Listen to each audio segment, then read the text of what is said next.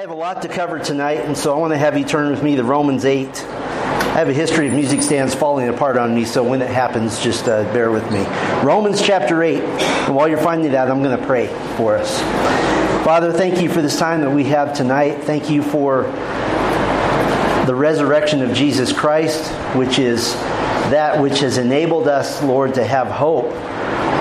The resurrection provided for our justification provided for us to be able to be made right before God and to have hope that there is a man who has gone to death and won, and we may confidently follow him.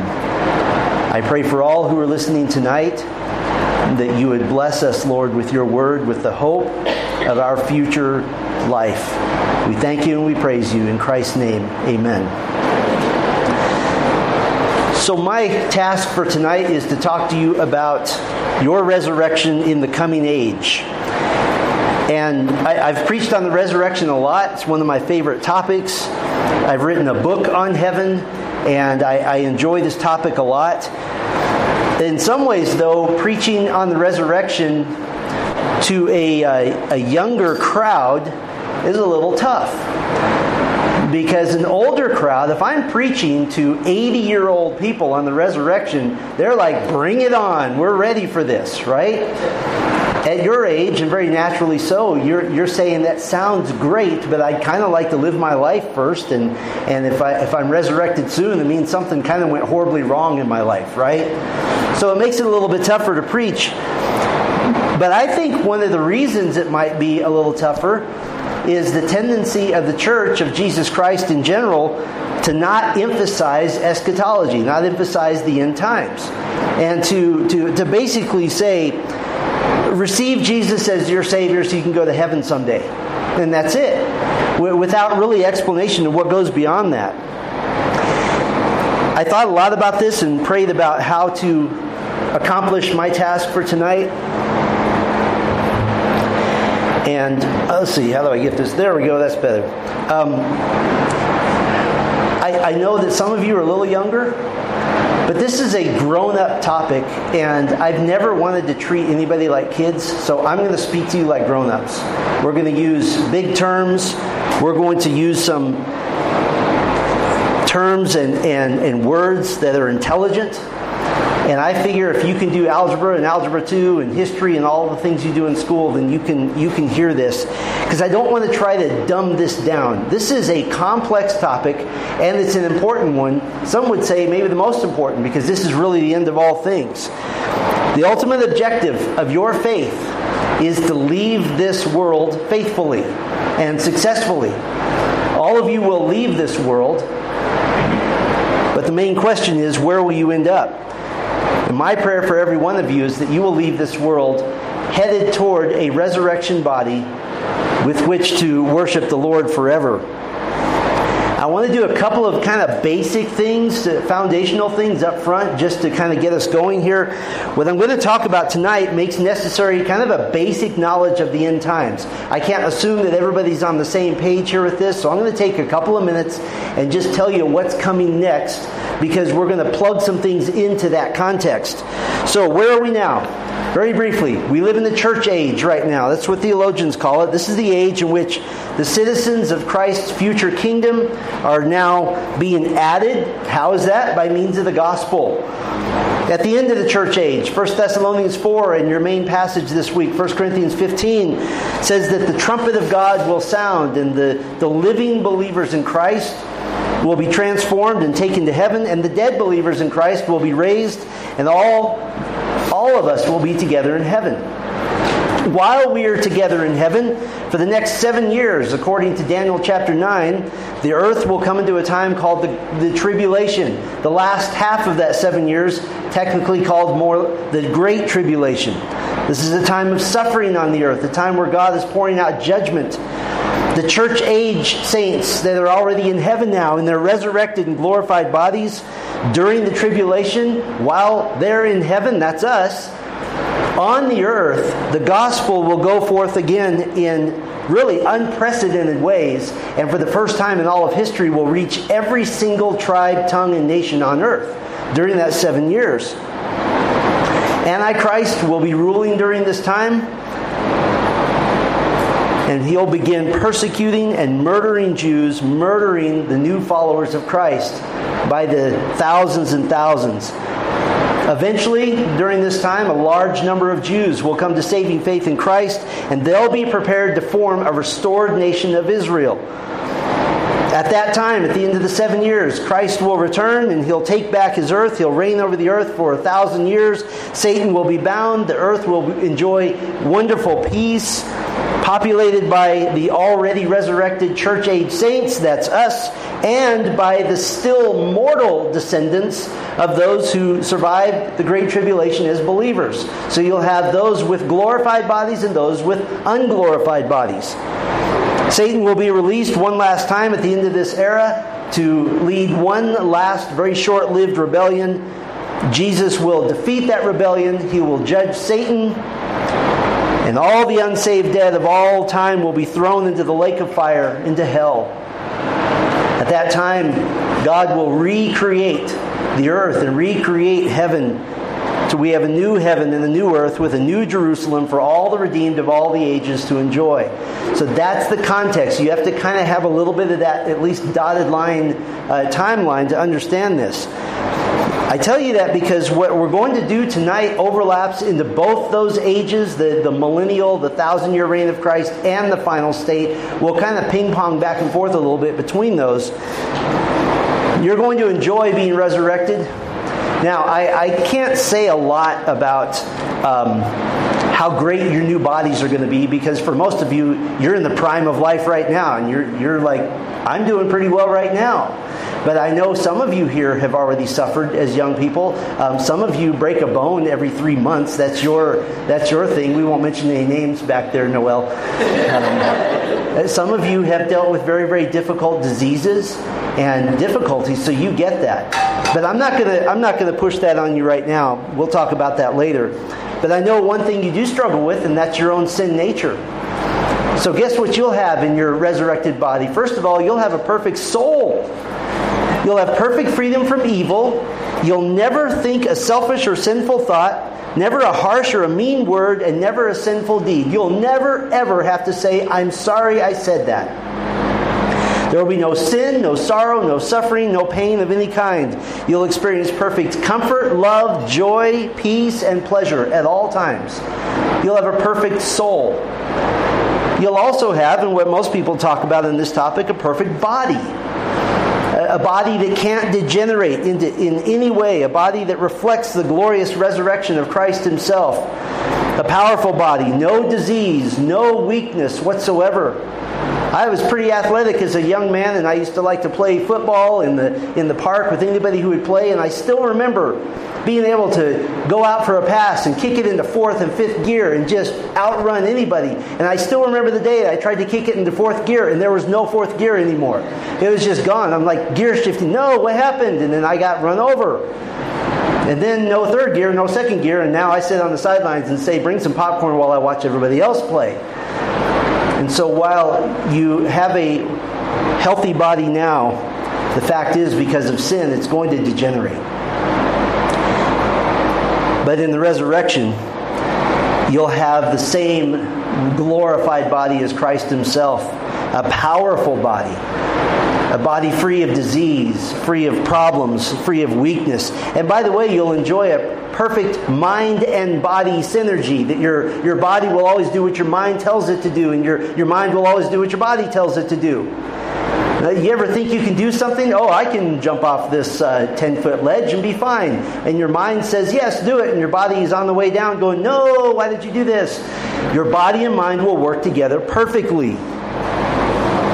Christ left one place in his glorified body and was instantly in another place. It seems to indicate it's at least possible that we'll have the, that ability, although I'm not going to make any assumptions about it, since uh, New Jerusalem has streets, which means we're going to be walking on them. But whatever your body can do, it'll be perfect. It'll be exactly as God intended in the first place. You haven't experienced a body that acts like a prison yet, but most of you will. And if you have parents and grandparents who have gone through that, you know what that looks like. But in your resurrection body, you'll be youthful, you'll be vigorous, you'll be able to run and jump and laugh. So you'll have a perfect soul, you'll have a perfect body, and you'll also have a perfect identity. You'll have a perfect identity. You'll still be you. You'll be the perfected person that God intended you to be. If you're a male, you'll be a male. If you're a female, you'll be a female. You'll be in perfect communion with God, perfectly able to communicate, and forever knowing that you are in Christ. You'll never have a doubt. Your identity will be perfect. So, a perfect soul, a perfect body, perfect identity and it'd be fun to preach a whole sermon on that and to talk just about that. But is the purpose of your resurrection in the, the coming age just to have a cool body that never wears out? Is that the whole point? Or maybe to suddenly appear someplace like Jesus did and surprise all your friends? I always thought that would be fun. No, it goes way beyond that. There are many purposes for your resurrection, and they're glorious, they're lofty, they're God honoring, and I, I, knocked it down. I started with 18, and I figured David wouldn't invite me back, so we'll do 10 tonight. But I want to give you 10 purposes for your resurrection in the coming age. Now, this is kind of a Bible study, so we're going to start in Romans 8 as our launching point, but then I'm going to have to speed up, and you can maybe take some notes about the references if that'll help you. Then at the end, we're going to go to one more passage. But we'll start in Romans 8. I'm going to zip ahead of you for the rest of our time, then we'll go to one more at the end. First purpose for your resurrection, we'll call it glorification. Glorification. We find this in multiple places in Romans 8.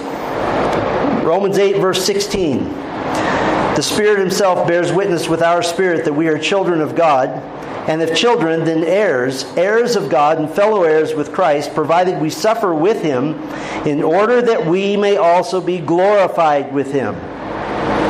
What is Paul speaking of here? He's speaking of the confidence that we have in our salvation in Christ. And that confidence comes because of the witness of the Holy Spirit. That you know that you know that you know that you're in Christ. You've genuinely repented of the loyalty you used to have to your sin. You've admitted to God that you've violated His perfect holiness. And you've asked for mercy, you've asked for forgiveness, and now are a child of the living God. And so Paul says that you, you have confidence in this. And now, in fact, you have a right to be called the child of God. It is your divine right. It means you're an heir of God along with Christ. That, what does that mean? It means that the true Christian gets what Christ gets, which includes, Paul says here, suffering. That the true Christian will suffer with and for Christ. It means your faith will be proven to be real when the opportunity to suffer for the gospel comes. And what's the result? You'll be glorified with him. Look at verse 21. The creation itself will be set free from its bondage to corruption and obtain the freedom of the glory of the children of God. What is Paul saying here? He's saying that the creation didn't sin. Those trees outside didn't rebel against God. Your little puppy didn't rebel against God. It was mankind that sinned. And because of that, this subjected creation to the curse of sin, which means that things in creation die. They die over and over again. And, and he represents creation, Paul does, like it's a person. A, a person who's waiting for relief from the corruption and the death that plagues the natural world. So imagine a, a tree that's dying, and that tree, Paul says, is like a person that's getting tired of dying over and over and over again. And this so called person of creation knows something, knows that creation gets relief. Creation gets to finally not die over and over again when the children of God are glorified. Meaning that all who have received Christ as Savior have now been come to their final glorified, resurrected bodies in the coming age. Verse 23, he says, And not only the creation, but we ourselves, we have the first fruits of the Spirit. We who have the first fruits of the Spirit groan inwardly as we wait eagerly for adoption as sons, the redemption of our bodies. I read verse 23 to a dying woman once in a hospital who was hours away from going home to heaven. And she was holding my hand. And as I read that, I thought she was going to break my fingers because she was so excited because she was groaning, literally in her body, groaning, waiting for this moment. And for her, it was hours away, and she was excited about that. Paul continues the theme of our coming glorification. Verse 29 For those whom he foreknew, he also predestined to be conformed to the image of his Son, in order that he might be the firstborn among many brothers. And those whom he predestined, he also called. And those whom he called, he also justified. And those whom he justified, he also glorified. So that's the end of the process. The glorification of the believer is the final step in the progression of salvation. It's, it's the final destination. And it refers to something very specific. What does it mean that we are glorified? It's not just that we get a cool body. What it means theologically is that you are a living trophy of victory over death. That you're glorified along with Christ. Let me put it to you this way. According to the book of Genesis, if anyone lived less than 100 years for most of history, that was considered a tragedy. You can read in the book of Genesis about men who lived five, six, seven, eight, even 969 years. That was normal. And I know we say that that doesn't sound normal. No, what's abnormal is to die when you're 70. That's abnormal. The fact that lifespans have been decreasing over time, it's screaming that something is not right, that this isn't right just curious here. How many of you have ever met your great great grandparents? Anybody? A couple of you right? How many of you ever met great great great grandparents? Five generations and that's about it. We have one exception. There's about one out of 10,000 people that that happens to. That's not natural. We're supposed to know our family, our grandparents, our great grandparents, our great great grandparents. That's what's natural. And so, this decrease in lifespan tells us something is horribly wrong. But your glorification in the resurrected body is the exact opposite of this. It gives clear proof that death doesn't reign over you anymore.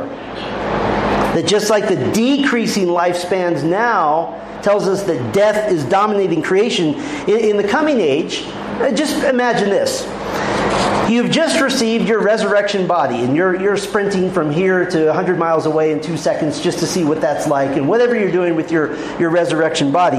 And imagine that there are still, there won't be, but just imagine that there are still some critics who say, You haven't conquered death. So what do you do? Well, don't have to do anything. If you live to be 100, after your resurrection, those critics can, can still say, well, yeah, but lots of people used to live to be 100. But if you live to be 200, they'll say, well, I have to admit, that's pretty good. But when you've lived tens of millions of years, you now stand as a trophy to the victory over death that Christ gave you. You have been glorified. Your immortality is proof of what? That Christ's payment for your sin was sufficient. Not to purchase 10 years of life, not to purchase 100 years of life or 1,000 years of life, but to purchase eternal life. Here's a second purpose for your resurrection. We'll call this one invasion. Invasion, glorification and invasion. Now, this is when we're going to fast forward to a whole bunch of scriptures, and if you're a note taker, you might just write these down. At the end of this age, as I said a minute ago, the, the living believers in Christ will be taken up and changed to have glorified bodies, while those who have already died will be reunited with their now glorified bodies in resurrection. 1 Thessalonians 4 says that at this point we will always be with the Lord, meaning we'll always be together as well. For the next seven years in human history, while the glorified saints are in heaven, God will pour out his judgment on the earth. Antichrist will take power at that time. In the meantime, in heaven, Revelation 6 records that the Lord Jesus Christ is given a scroll. It is a deed of ownership for planet Earth. And as he opens this scroll, judgments are poured down on earth from heaven, one after another. Opens these seals of the scroll the first seal, the second seal, the third seal. And judgments from God are unleashed on planet Earth to soften the earth for the coming invasion of Christ. Israel will repent of having rejected Christ as their Messiah. Zechariah 14:2 says that all the nations of the earth will form up against Israel in preparation for a battle that the book of Revelation calls Armageddon. And what happens then? Zechariah 14:3 says, "Then the Lord will go out and fight against those nations as when he fights on a day of battle." Zechariah 14:12 says, and, and this shall be the plague with which the Lord will strike all the peoples that wage war against Jerusalem.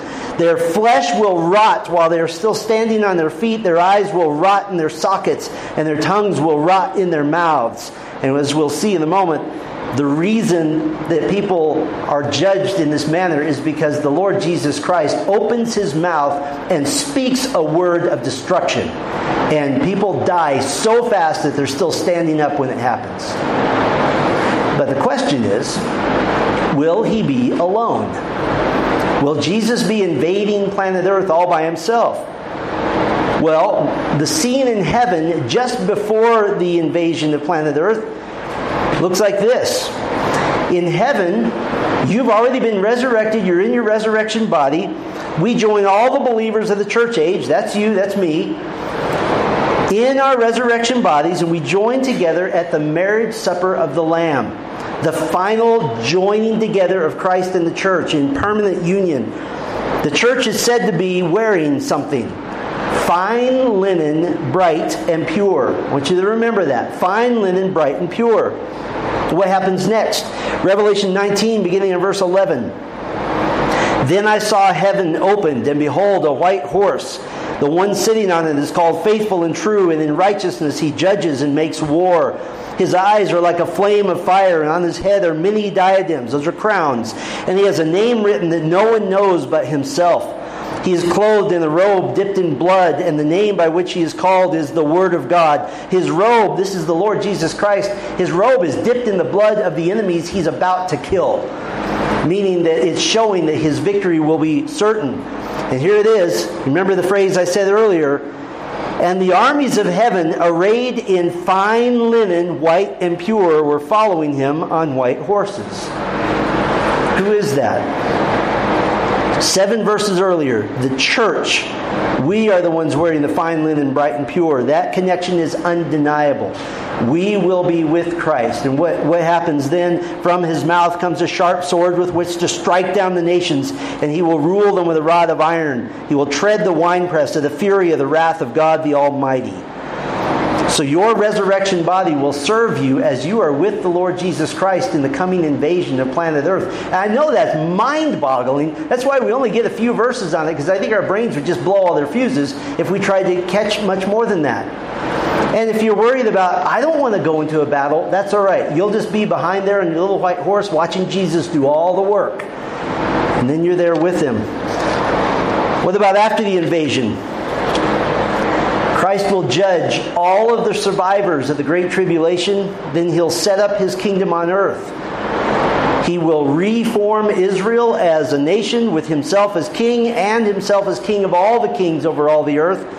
And the believing survivors of the Great Tribulation will be repopulating the earth. So, what's next for you in your resurrection body, in your immortal body? That brings us to our third purpose. We'll call this one administration administration. Part of your role in this kingdom of Christ, sometimes called the millennial kingdom, because Revelation 20 says this phase of redemptive history takes a thousand years, but part of your role will be the administration of this kingdom under the ultimate king, Jesus himself. Now, if you say, What's administration? It just means you're running things, that you're in charge of stuff. We know this very clearly from Scripture. I'll give you a few examples. Luke 19, verse 11 and following, records that right before his death and resurrection, Jesus told a parable about a nobleman. A, a, a, wealthy man. And this nobleman traveled far away because he was going to receive a kingdom for himself and then he was coming back. The nobleman gathered ten of his servants. He gave them each ten minas. That's a unit of money to invest in business on his behalf. That's about like giving somebody three years' salary and saying, "Go invest this money, do something with it to make it uh, to make it grow." When the nobleman returned after having received his kingdom, he called all of his servants to account. Those who had done well and those who were faithful over this little bit of money were given a reward in the nobleman's kingdom. What was the reward? The reward was to rule 10 cities or 5 cities, depending on how faithful they had been with what he had given them. And the nobleman, of course, is Jesus himself. And he's ascended into heaven. He's receiving the kingdom of heaven, the kingdom of earth.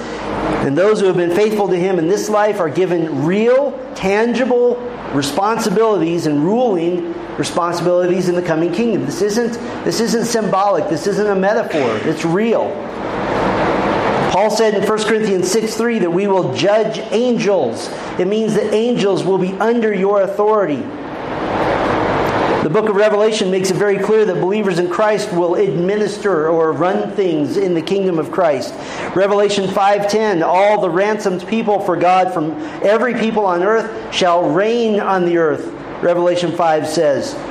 Revelation 20 verse 5 the the tribulation saints, those who, who came to faith in Christ and then were killed for their faith during the Great Tribulation, they came to life and reigned with Christ for a thousand years. That's Revelation 20, verse 4. It says the same thing in verse 6. Then skipping ahead to the end of all time, the final state, the new heavens and the new earth, speaking of all believers from all ages, Revelation 22 5 says they will reign forever and ever. I know some of you are youngest children in your home, and you still don't know what it's like to be reigning over anybody. And I understand that.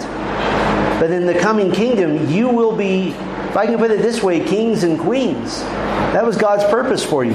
Here's a fourth purpose for your resurrection. We'll call this one relation. Relation. One of the most ancient Bible passages about the coming age of Christ on earth is found in Job chapter 19. And you don't have to turn there, but I'll, I'll read you some verses. Job, you remember, was afflicted by tremendous suffering in the sovereign will of God to demonstrate to Satan that the true believer in God will never and cannot and will not forsake God, even if he's suffering terribly. And Job, who most likely lived around the time of Abraham, around 2000 BC, he says prophetically why he can have hope. He's lost everything. He's lost all his money, he's lost his children, he's lost his position. Here's what he says in Job 19, verses 25 through 27. He says, For I know that my Redeemer lives, and at the last he will stand upon the earth. And after my skin has been thus destroyed, yet in my flesh I shall see God, whom I shall see for myself, and my eyes shall behold, and not another. My heart faints within me. This is a massively important prophetic statement by Job that the God who is sovereignly ordaining all of his pain, all of his suffering, all of his anguish, is also the one who will save him, is also his Redeemer. Now, I want to just make a couple observations about the text I just read. First of all, the Redeemer who at the last, meaning at the end of all time, will stand upon the earth, this must be Jesus Christ, the physical manifestation of God in the flesh. Another observation Job says that after his physical body, my skin, he says, has decomposed into dust. He says, Yet in my flesh I shall see God. What does it mean? It means that Job knew prophetically from a word from God that he would have a brand new body with which to see God. Another observation Job makes it clear that this is not some, some symbolic wish. This isn't some ethereal floating around invisibly. He says it over and over again to make sure we get it. In my flesh I shall see for myself, my eyes shall behold. When he says eyes, it's not metaphorical. He means these eyeballs will look upon God. He's stating very clearly that Job will stand on this earth his Redeemer will stand on this earth, and Job will behold him. And what does this do to him? What does this thought bring to him? He says, My heart faints within me. It's a phrase that means he's emotionally overwhelmed at the thought of meeting God. That's the thought that gives him hope in his suffering. You don't get hope in suffering by saying, well, things might be better tomorrow, because they might not be. You get hope in suffering by looking far beyond the present to the future. And so Job will experience what I said a moment ago relation to his Redeemer. Now, what does that mean? Why do we use that word? We use the word relatives to speak of family members, right? These are my weird relatives from Alabama. We introduce people that I'm sorry I'm related to them, but that's just the way they are. But what does the word relative mean? It means those you are related to. They are your relations. There's a family relationship. We saw back in Romans 8 that we're fellow heirs and fellow children of God with Jesus. What does that mean? It means we're related in Christ. Romans 8:29 says that God chose you for salvation in order that Jesus might be the firstborn among many brothers. Uh, this is hard for us to grasp, but you'll get it when you see him face to face. Right now at this moment, Jesus is a savior. He is a king. He is your God. But in the coming kingdom, in great reality, face to face, person to person, you will relate to him as your brother. That's an amazing relative to have, isn't it? And of course, that means that all in the coming kingdom are in the family of God, that every kingdom citizen is family. So you'll have forever and ever to enjoy relation. Here's a fifth purpose. A fifth purpose we'll call cultivation. Cultivation. And I'm speaking of growing stuff things that pop up out of the ground, of farming, of enjoying the produce of the land. And I'll, I'll tell you why this is important. I, I know for almost all of us, this is pretty much unrelatable today just a few generations ago, both my sets of grandparents had a garden in their backyard. Like you didn't have a basketball hoop and a swimming pool, you had a garden. And you grew your own food. And if you went up and down the streets that they lived on, everybody did that. That used to be normal. In today's culture, less than 1% of American citizens live on a farm. 150 years ago, 90% of American citizens lived on farms. That used to be normal before the industrial age. That, that people lived on large pieces of land that produced food and livestock. For almost all of human history, agricultural life has been the norm. That's been what we do. This is a major emphasis in Scripture when it, when it speaks of the coming age, the coming kingdom of Christ, a, a return to a world dominated by agriculture, the peaceful life of agriculture. And the most famous Old Testament passage about this is Amos chapter 9. God promises in Amos 9 that Israel will be restored as a nation. And then God describes an amazing agricultural atmosphere. Listen to this. Amos 9, verse 13 Behold, the days are coming, declares the Lord, when the plowman shall overtake the reaper and the treader of grapes, him who sows the seed. What does that mean? It means that the people who plant the seeds are going as fast as they can because the plants are coming up and they're about to be run over by the people who are harvesting the plants and they're about to be run over by the people who are, who are uh, plowing the ground to plant the seeds again. Now, it's meant to be what's called hyperbole, it's a joke. But it's meant to say that, that you drop a seed in the ground, you better watch out. Something's growing. It's like Jack and the Beanstalk times a million. It's a, it's a wonderful time. Amos goes on to say, They shall plant vineyards and drink their wine. They shall make gardens and eat their fruit. This was a huge, huge future hope for the Jews. And in fact, even in their non scriptural writings, ancient writings, they affirmed a hope in a prosperous agricultural future. There's an ancient book called the Apocalypse of Baruch, and it's not part of the Bible, but it does tell us what Jews thought about this future time. The author of the Apocalypse of Baruch wrote this the vine shall yield its fruit ten thousand fold, and on each vine there shall be a thousand branches, and each branch shall produce a thousand clusters, and each cluster produce a thousand grapes, and each grape a barrel of wine. And those who have hungered shall rejoice. Also, they shall behold marvels every day, for winds shall go forth from before me to bring every fragrance, the cloud of the, the fragrance of aromatic fruits, and the close of the day, clouds distilling the dews of health. This is a picture of a perfect, pristine agricultural world. A writer writing in what's called the Sibylline Oracles, an ancient Jewish writing, wrote this Earth shall give to mortals her best fruit. In countless stores of corn, wine, and oil, from heaven shall come a sweet drink of luscious honey. The trees shall yield their proper fruits, and rich flocks, and lambs of sheep, and kids of goats. He will cause sweet fountains of milk to burst forth, and the cities shall be full of good things, and the fields rich. Neither shall there be any sword throughout the land or battle, nor shall the earth be convulsed anymore, nor shall there be any more drought, no famine or hail. Your resurrection body will be the perfect vehicle in which to enjoy the agricultural bounty of the world, even as you also reign with Christ. What's the great thing about planting things? You don't have to stand there and watch it. You plant it and you go off and do other things and come back and harvest it. So you can do both. Speaking of a glorious world, here's a sixth purpose for your resurrection. We'll call this one exploration. Exploration. In the coming kingdom, Messiah Jesus will restore much of what's been wrong with nature, but not in the full form of the new earth yet. But the prophet Isaiah speaks of a revitalized natural world. Isaiah 35, 1 and 2 the prophet says, The wilderness and the dry land shall be glad. The desert shall rejoice and blossom like the crocus. It's like a rose. It shall blossom abundantly and rejoice with joy and singing. The glory of Lebanon shall be given to it, the majesty of Carmel and Sharon. They shall see the glory of the Lord, the majesty of our God.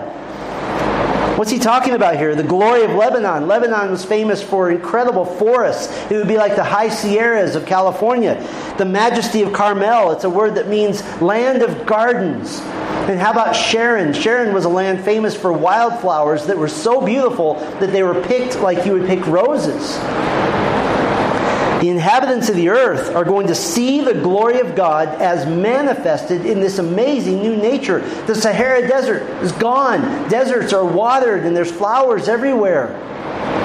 Now, what does this imply? Well, it strongly implies exploration, doesn't it? And enjoyment. Or how about this? If we fast forwarded to the new earth where New Jerusalem is, Revelation 21 gives a ton of detail about this heavenly city which will come to rest on the new earth. 1,400 miles long, 1,400 miles wide. In case that's not enough, 1,400 miles high. With a wall 216 feet either thick or high. There's good reasons for either one. The city has the appearance of clear gold. What's clear gold? I don't know, but it's going to be pretty spectacular. The wall has 12 gates, each named after the tribe of Israel, 350 miles apart. The foundation stones of the city are incredibly ornate. They'll have every kind of jewel God has ever invented. It'll be like a rainbow made of sapphires and rubies and, and, and diamonds and so forth.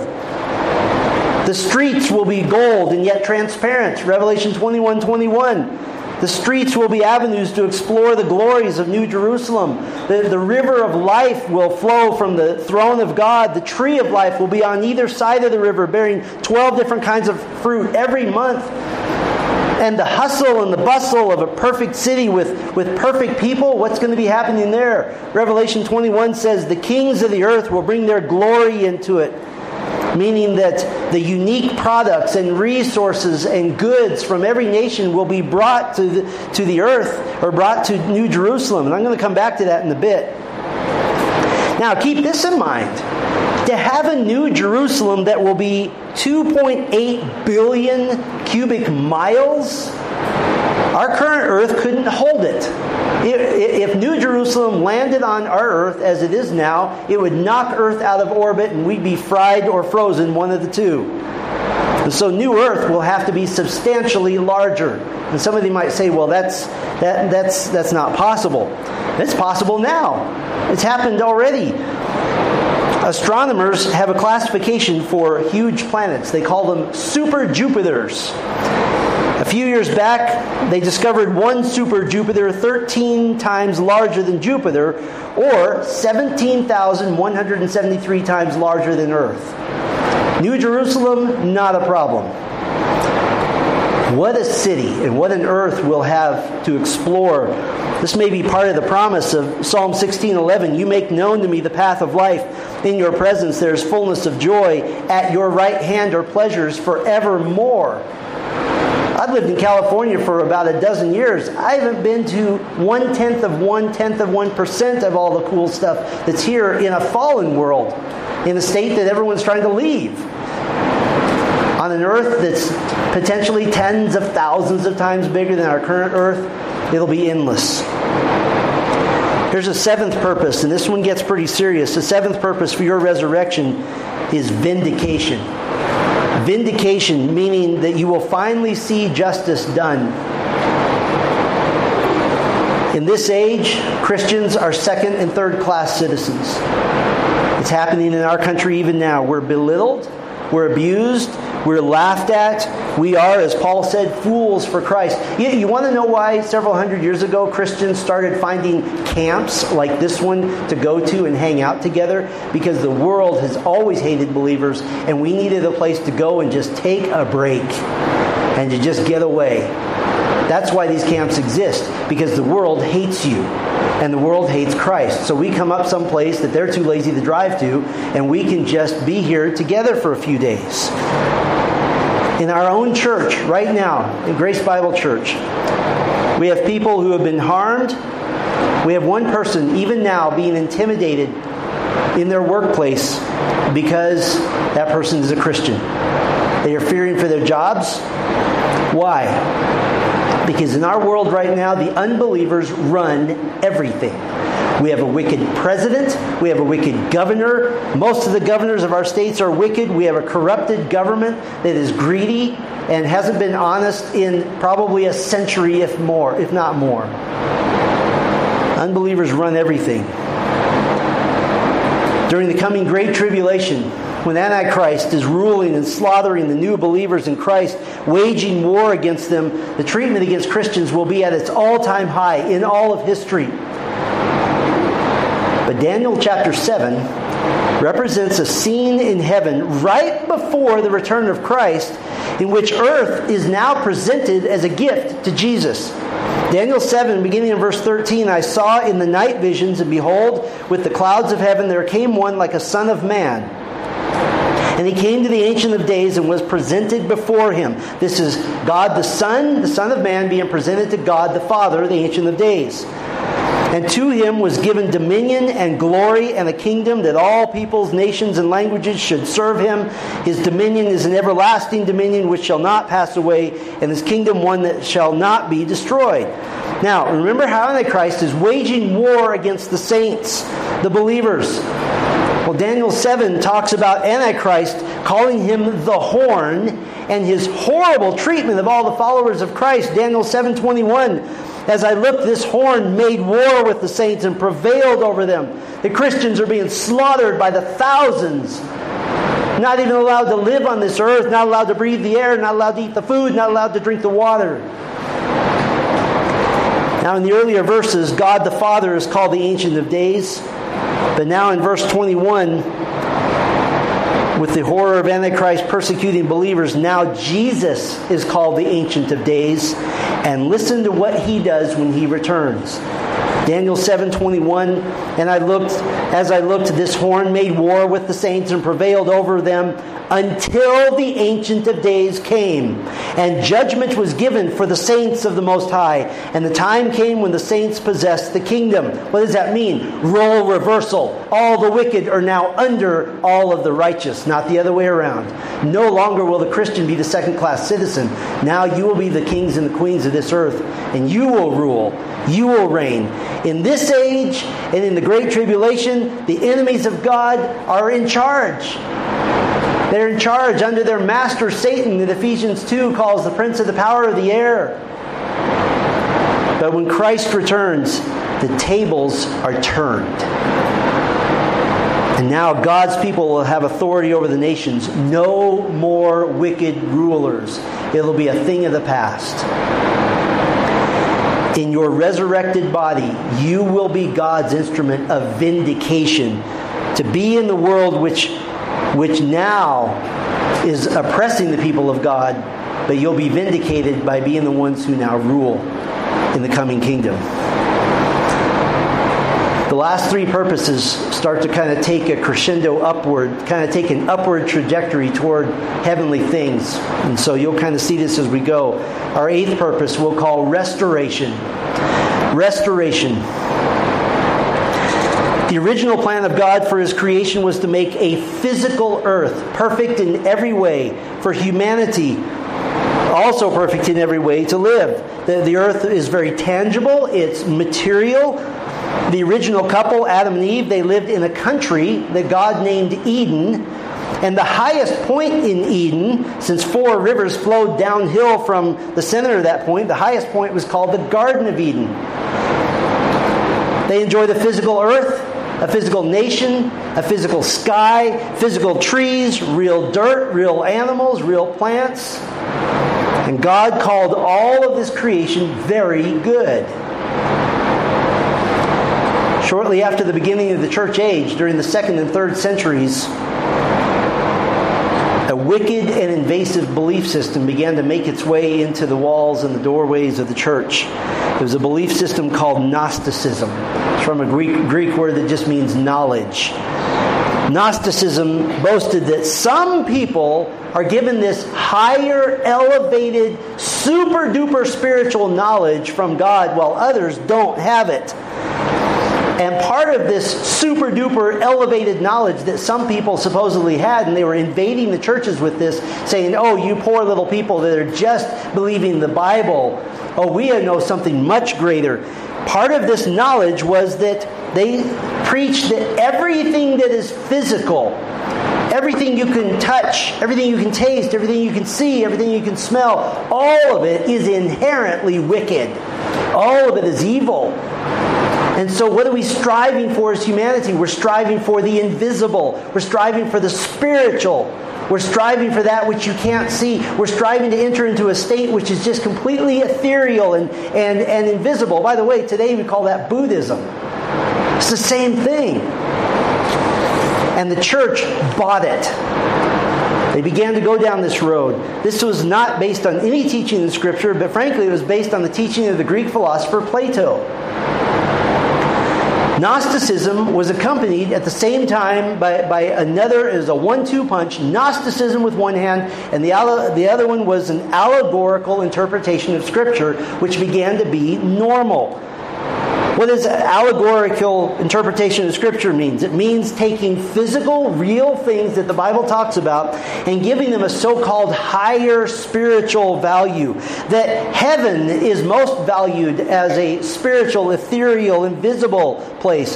That a real Israel isn't what God really meant in his hundreds of promises to restore Israel, but that just the spiritual promises are what God meant that generally anything physical is less good and less desirable than the, the invisible spiritual qualities that we're to strive for. And one of the results of that influence, which is still pervasive in the church to this day, is a de emphasis on the physical aspects of the coming kingdom of Christ. Remember the passage in Isaiah 35 that speaks of the watered deserts and wilderness with the wildflowers blooming and, and that all this points to the glory of God? It's very common today to see those physical things as only symbolic of the greater truth of the glory of God, that they're just symbols. One of my heroes of the faith, John Calvin, I, admired him greatly, but he is, he is typical of those who take this metaphorical, allegorical, symbolic view. In his commentary on Isaiah, John Calvin wrote that those pictures of lush flowers and a watered wilderness and a, and a flourishing desert are metaphors for the glory of God. And in fact, he says that seeing this as a literally real improved wilderness during the reign of Messiah is something, quote, that Jews have contrived in their own imagination. But remember where we started all the way back in Romans 8? Creation cries out for relief, that creation's waiting to make a comeback. Part of the purpose of your resurrection is to live in the world as God originally intended it. A world restored by the grace of God to enjoy the delights of a world made entirely like the Garden of Eden. Not much like our world today at all. take an even higher view here. Our ninth purpose for your resurrection celebration. Celebration. I've already mentioned that Revelation 21, and I'll add now again, Zechariah 14 describes that in both the coming millennial kingdom of Christ, the thousand year reign, and in the final state of the new heavens and the new earth, the kings of the earth will bring what the Bible calls their glory and their honor. It's a, it's a lofty way of saying bringing their stuff, bringing their flavors with their goods and their artwork and the wealth that comes from their particular nation into Jerusalem. Even today, we, we enjoy multicultural things, don't we? we? We enjoy different types of food, we enjoy different types of art. Zechariah 14, going along with that, specifies that Christ will reinstitute what's called the Feast of Booths or Tabernacles. This is the only time uh, now that is for the whole world. In, in ancient Israel, the Feast of Booths, B O O T H S, or Tabernacles, was held once a year. I want to tell you about this because you're going to be at this in the coming age. The Feast of Booths, the, the Hebrew word is sukkah, just means a tent or a booth. It's the last in the series of festivals given to Israel. It's recorded in, in, Leviticus 23. And it's very much like a Thanksgiving festival. If you went to a, the Feast of Booths, you would say, hey, this kind of reminds me of Thanksgiving. It's the third and final occasion of the year when all Jewish adult males were required to go to Jerusalem and appear personally before the Lord. Now, I want you to picture this. During the time of the Feast of Booths, as you're approaching Jerusalem, as you get closer, you see more and more people coming from the five different roads that led into Jerusalem. Hundreds and hundreds of thousands of people coming from Judea, that's the southern portion, Galilee, the northern portion, and even Jews coming from other parts of the, of the ancient Near East that had been dispersed during the exile. And then as you get closer to the city, you would look, you would see what looked like little dots everywhere. And as you got closer, the dots get bigger, and you realize it's the world's largest campout. It's tents everywhere. And when you walk in the city, it would be the weirdest thing. If Jews had families that lived in the city, they moved out of their houses and they put tents on their roof or on the yard next to their uh, their uh, their house or out in the street, and they were required by law to live in the tent longer than they lived in their house. It's like going camping in your backyard.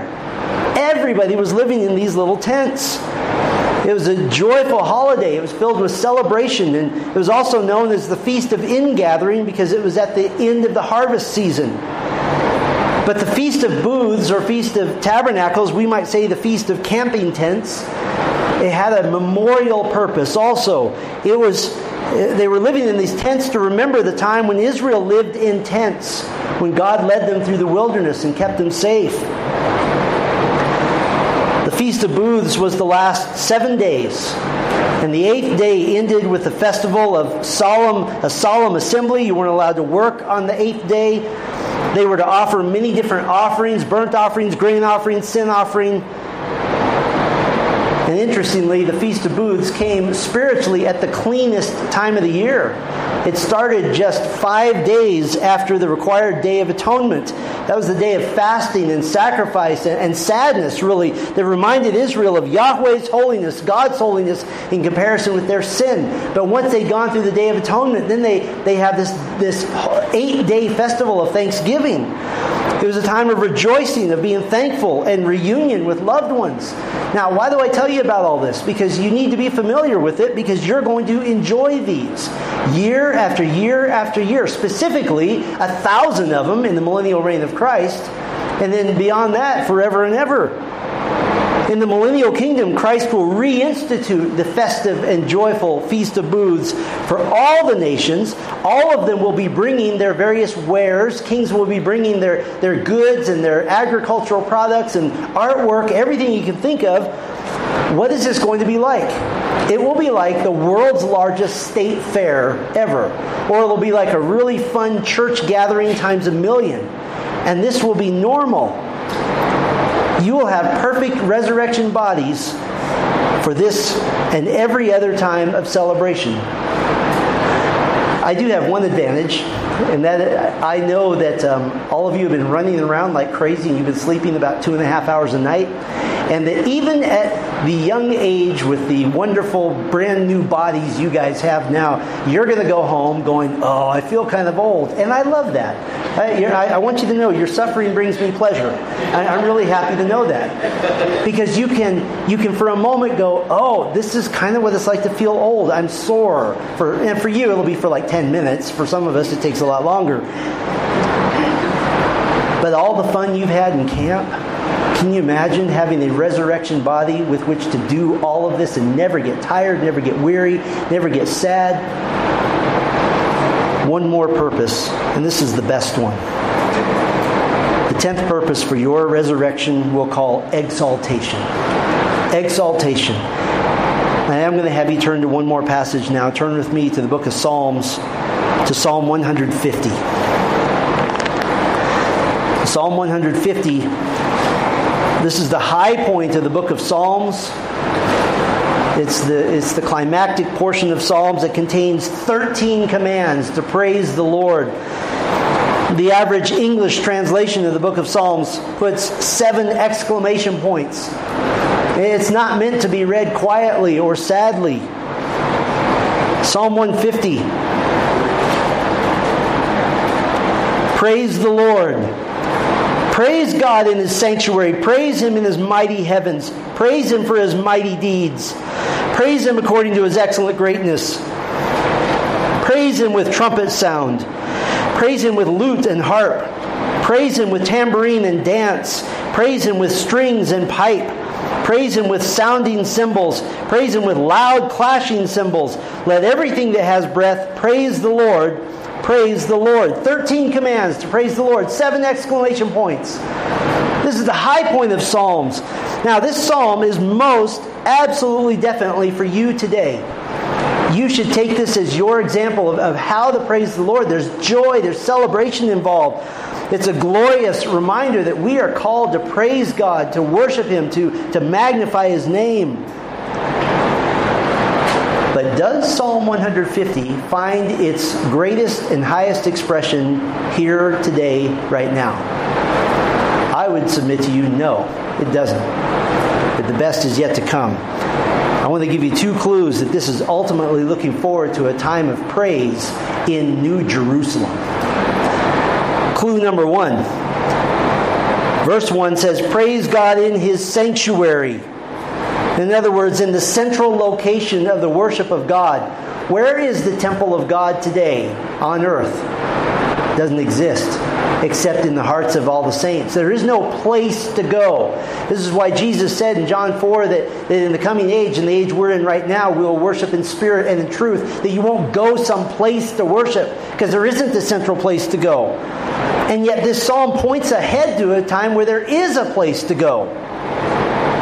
Now, Revelation 21 22 says there is no temple in New Jerusalem.